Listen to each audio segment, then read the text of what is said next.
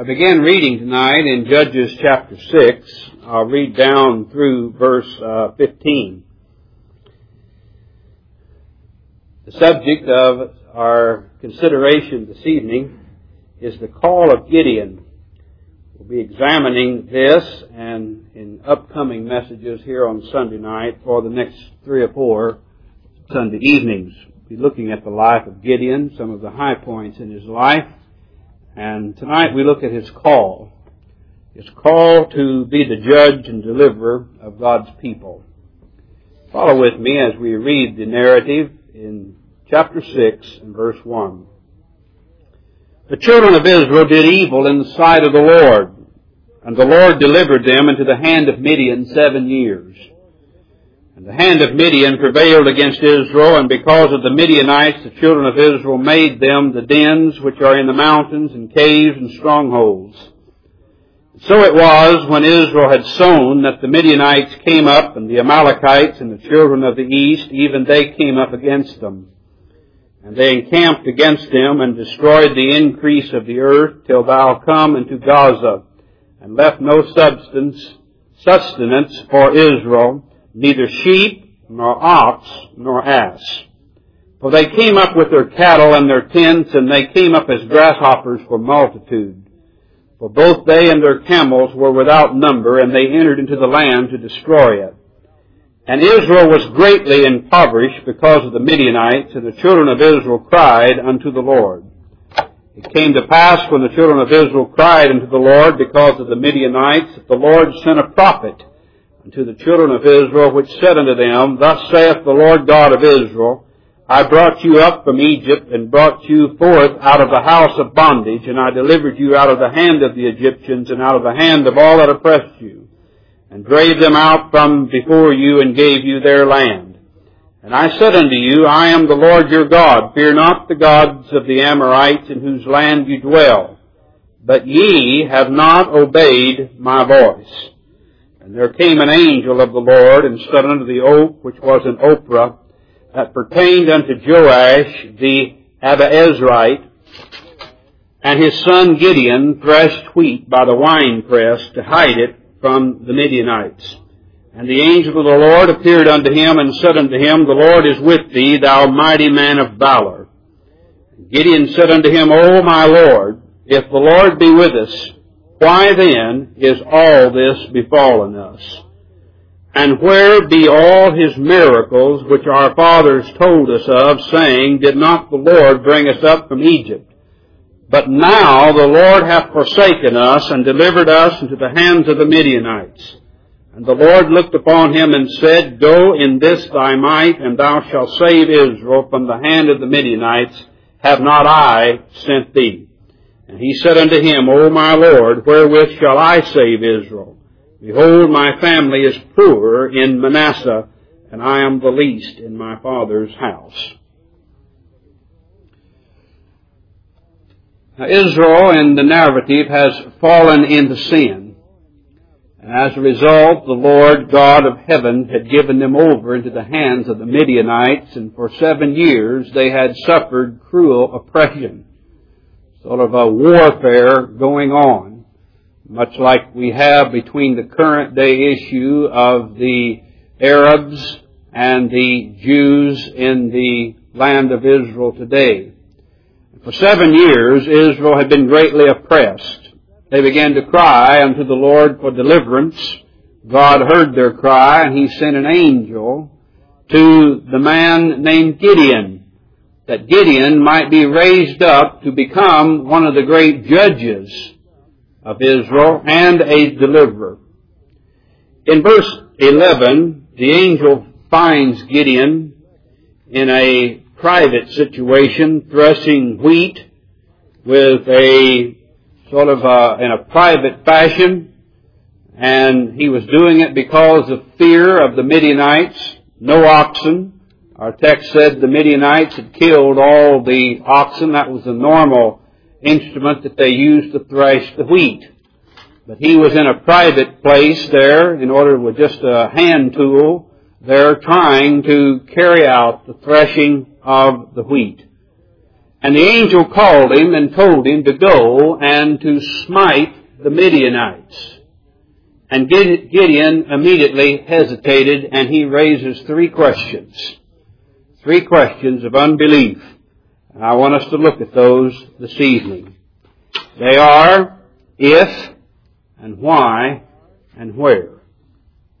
If the Lord be with us, why is all this befallen us? And where is the God of miracles? God has called Israel, or rather Gideon, to be the deliverer of his people. But Gideon hesitates and raises a question.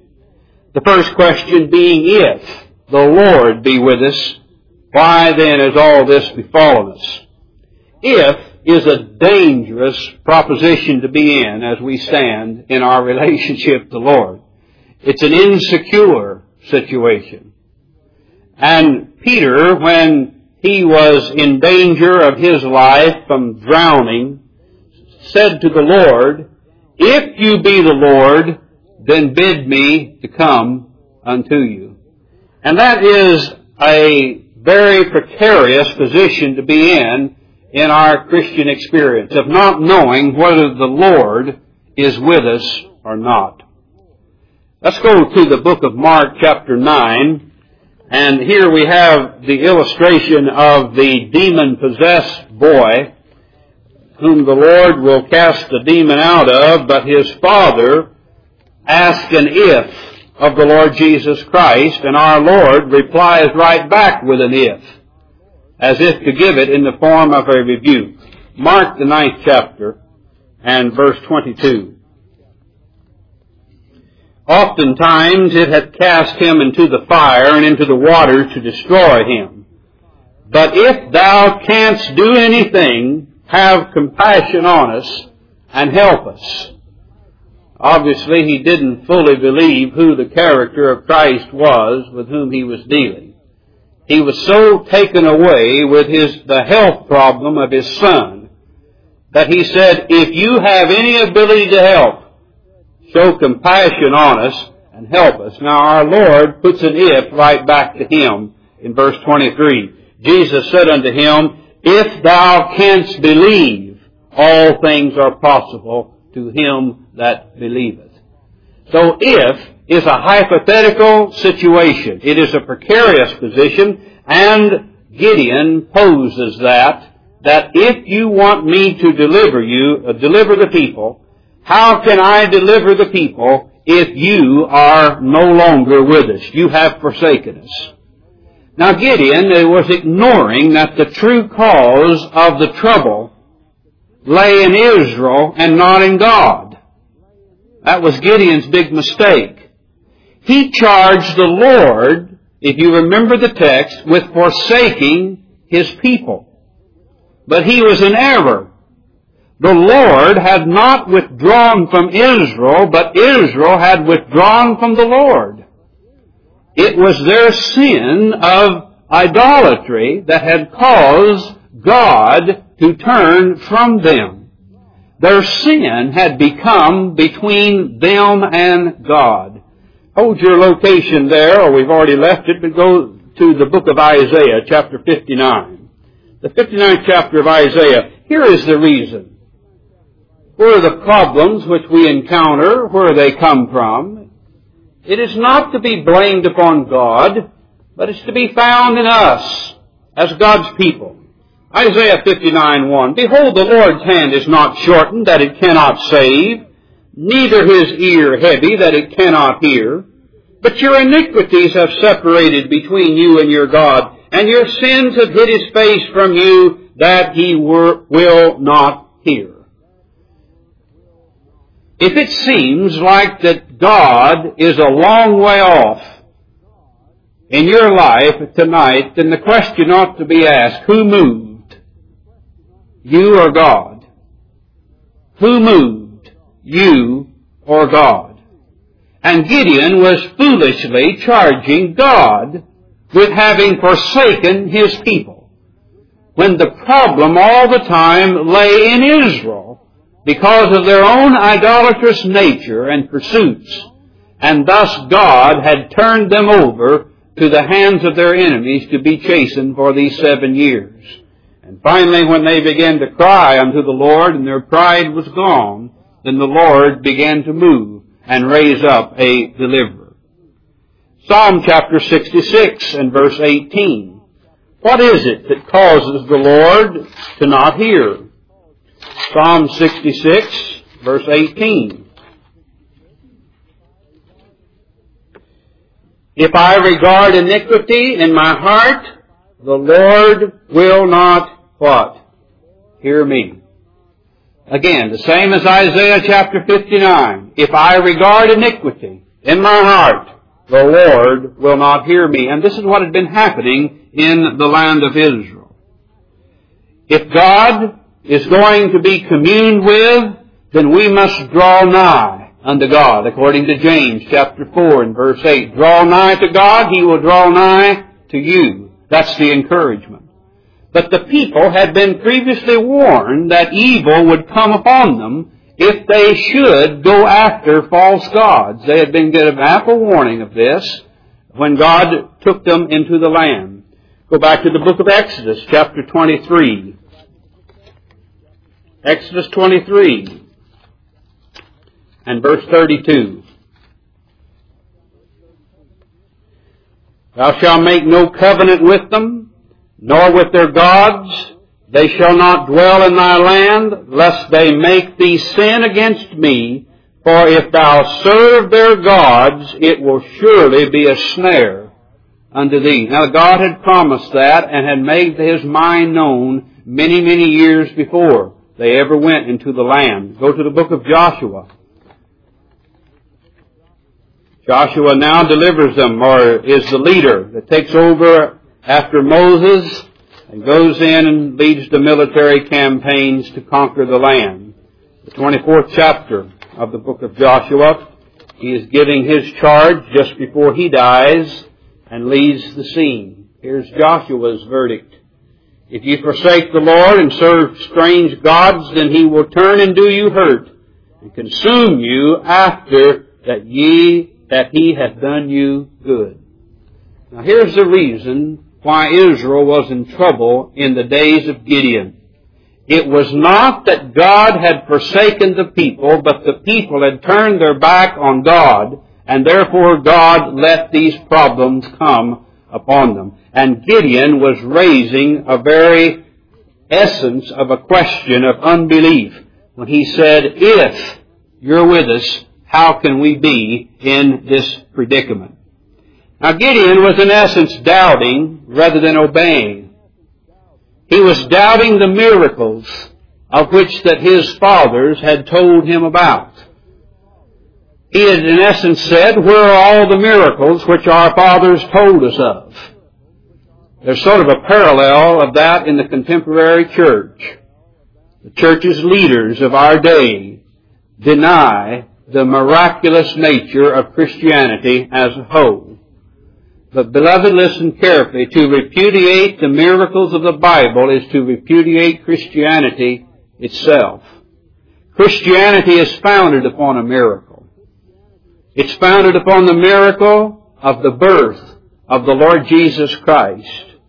And if Christ was not miraculously born, His mother then stands forever stained with shame. If Christ wasn't a miracle baby, then Mary's reputation stands stained with shame. If Christ were not miraculously born, that is, if He was not begotten by the Father Himself, then He Himself was an illegitimate child, a bastard. So Christianity was formed upon a miracle, and if that miracle did not take place at the virgin birth, then Jesus was born illegitimate. Again, if Jesus was not miraculously born of the Virgin Mary by God the Father, then He had some natural father somewhere, and therefore He was but another natural man. And hence Christianity goes down the drain. Why?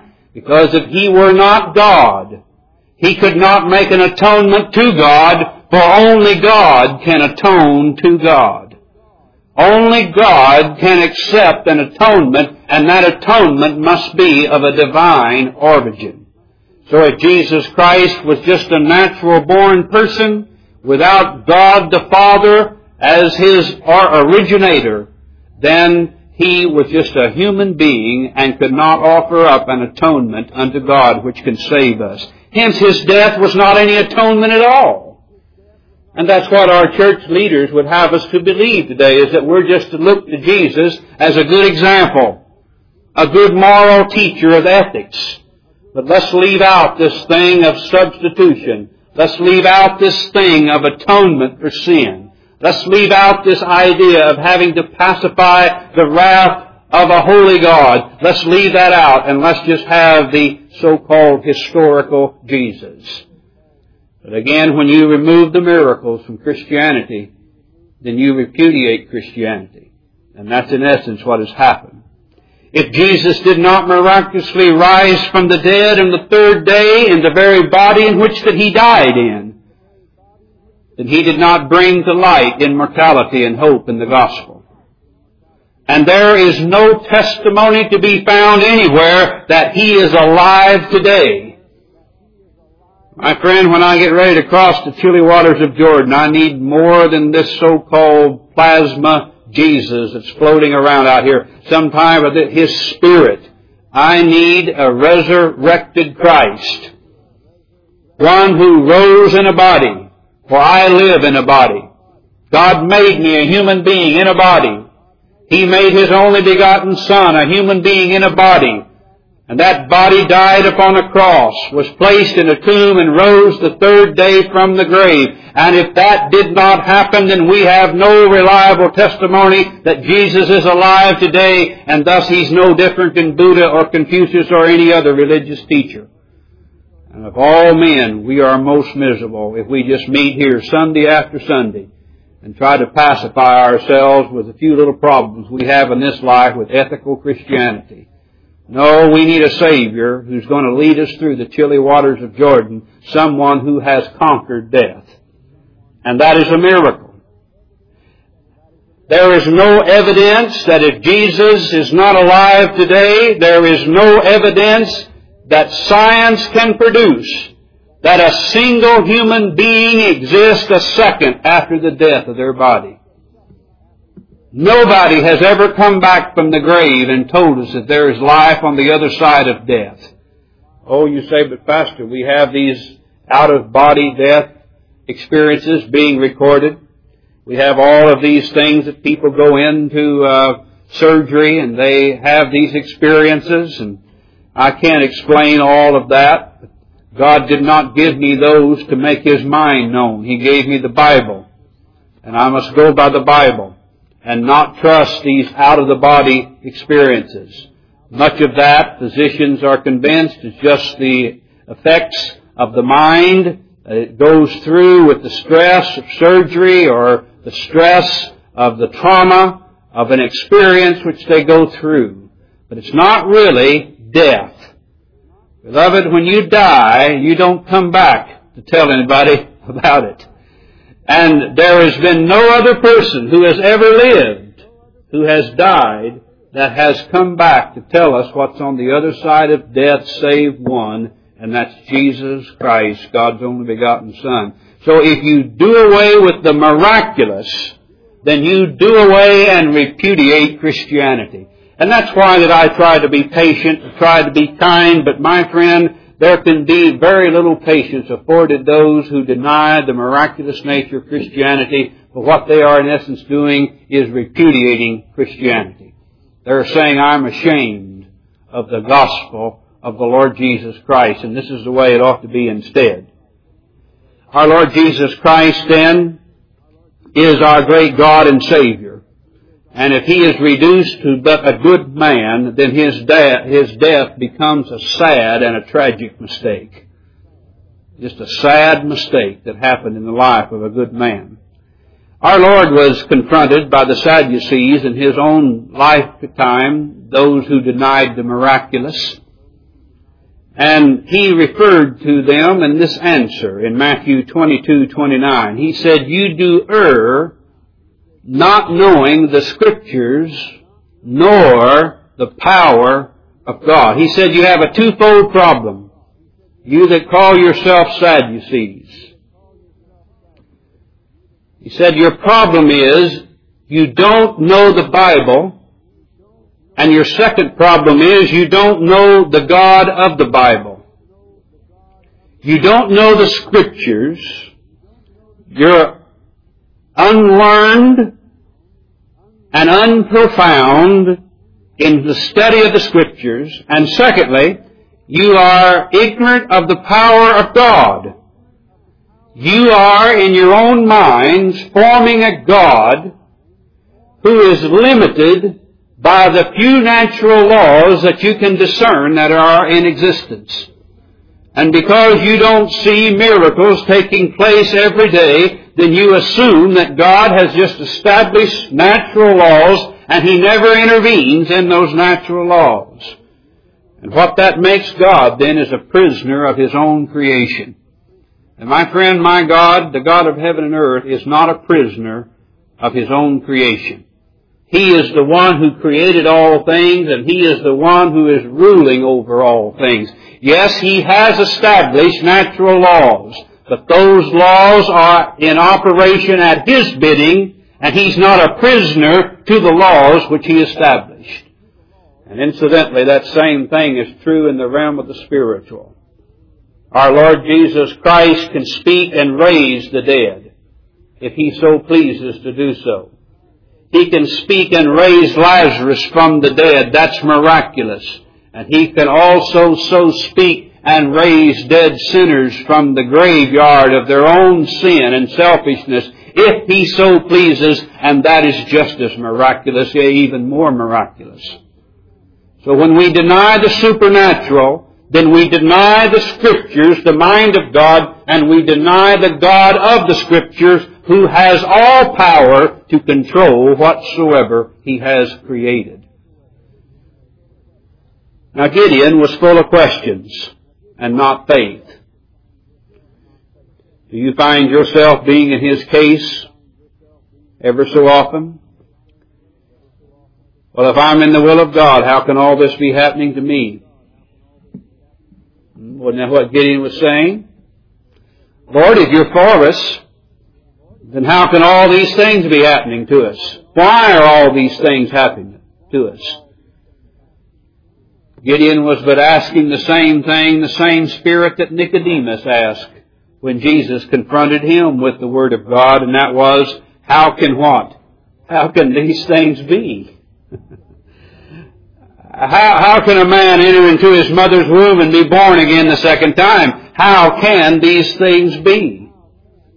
But it is actually a repudiation of the Lord's Word. It was a limiting of the power of God. That's what Nicodemus was doing, and it's what Gideon was doing here in our text. Now let's go back and look at the nature of these two other questions. If You be with us is one. Now what is the answer to that question from the revelation of God's Word?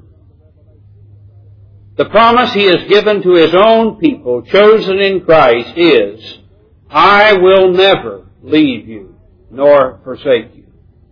We do not look at the circumstances which we are in and try to interpret the purpose of God. Sometimes God's providence may appear to contradict His purpose, but we trust His purpose that He has for sinful men in Christ. And we trust that His promise is, I will never leave you nor forsake you, if the Lord be with us. The second question involves why. Why has all this befallen us? Why has all this come upon me? Why is it upon the whole land, upon the whole of Your people? Why, why, why? Do you know, my people, the answer to that? Again, God gives the answer. He had given it beforehand. If you follow after other gods, which are no gods that cannot save, that are but limited gods who have their powers limited and they cannot accomplish what they so please, If you follow after those idols, here is what the consequence is going to bring you. If ever there was a man who probably that we could relate to who had problems as to ask the question, why has all this befallen us, it would be the patriarch Job. And yet in all of his cases there, after the calamities came, the Bible says in all of this, Job sinned not nor charged God foolishly. Quite frequently we are prone to say, why, Lord? Why? If you are with us, why is all this working out the way that it is? And it's really a doubting question. And we are called upon to obey and to serve God, not to question God's actions and His dealings with us. There's a time in which that when we can find no answers, that we have to pull off our shoes and do what? And worship. We have to bow before God. We have to say, there is no answer that I can determine the cause and the effect that's going on here. I leave it in the hands of the Lord. Then again, the third question, where be all His miracles which our fathers told us of, saying, did not the Lord bring us up from Egypt?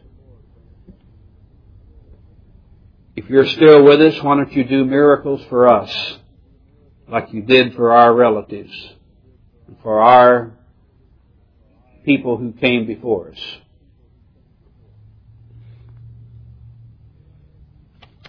What did our Lord Jesus Christ, how would He answer that today? Give us a sign. We'll see in the coming messages, Gideon was notorious for wanting signs. Give me a sign that you're with me. Speak to me.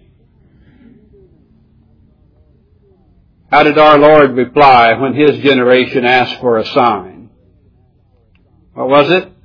An evil and adulterous generation seeketh after a sign, but there shall no sign be given unto it but that of the prophet Jonas. For as the prophet was in the heart of the great beast three days and three nights, even so must the Son of Man be in the heart of the earth three days and three nights. You want an assurance of a miracle that God is with you?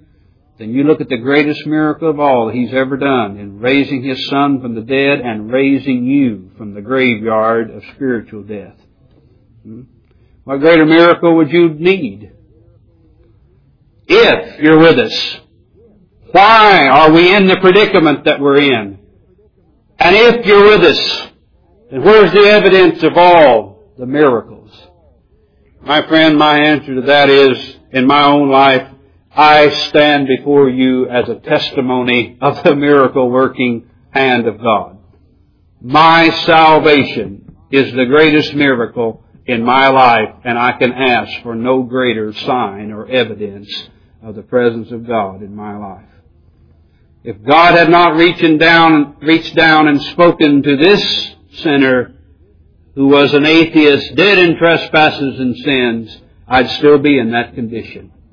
And if He's done that great thing for me, then why do I have to have some angel, some bolt of lightning from the sky, or some fleece to try to let me know what God would have of me and out of my life?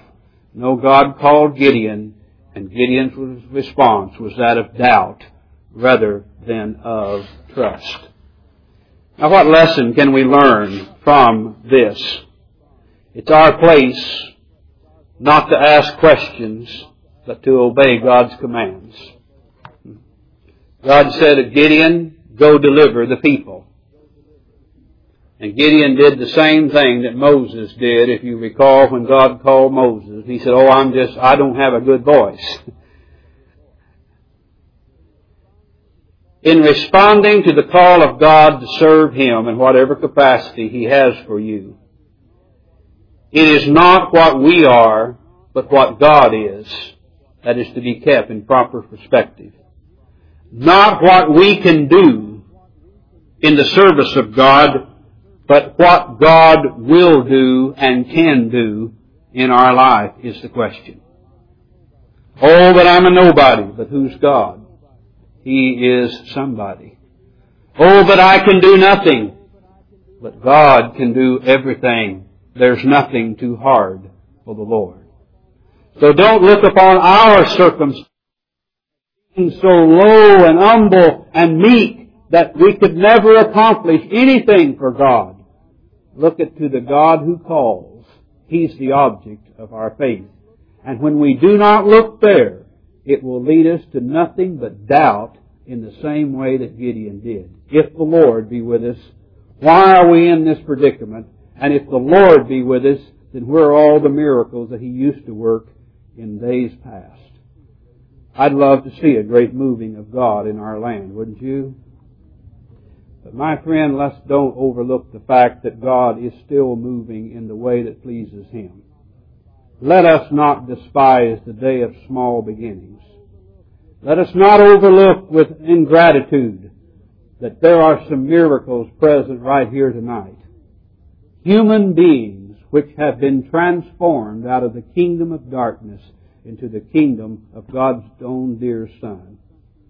We have something that we can pass on to our offspring and say, this is what God has done for me. May He do it for you as well.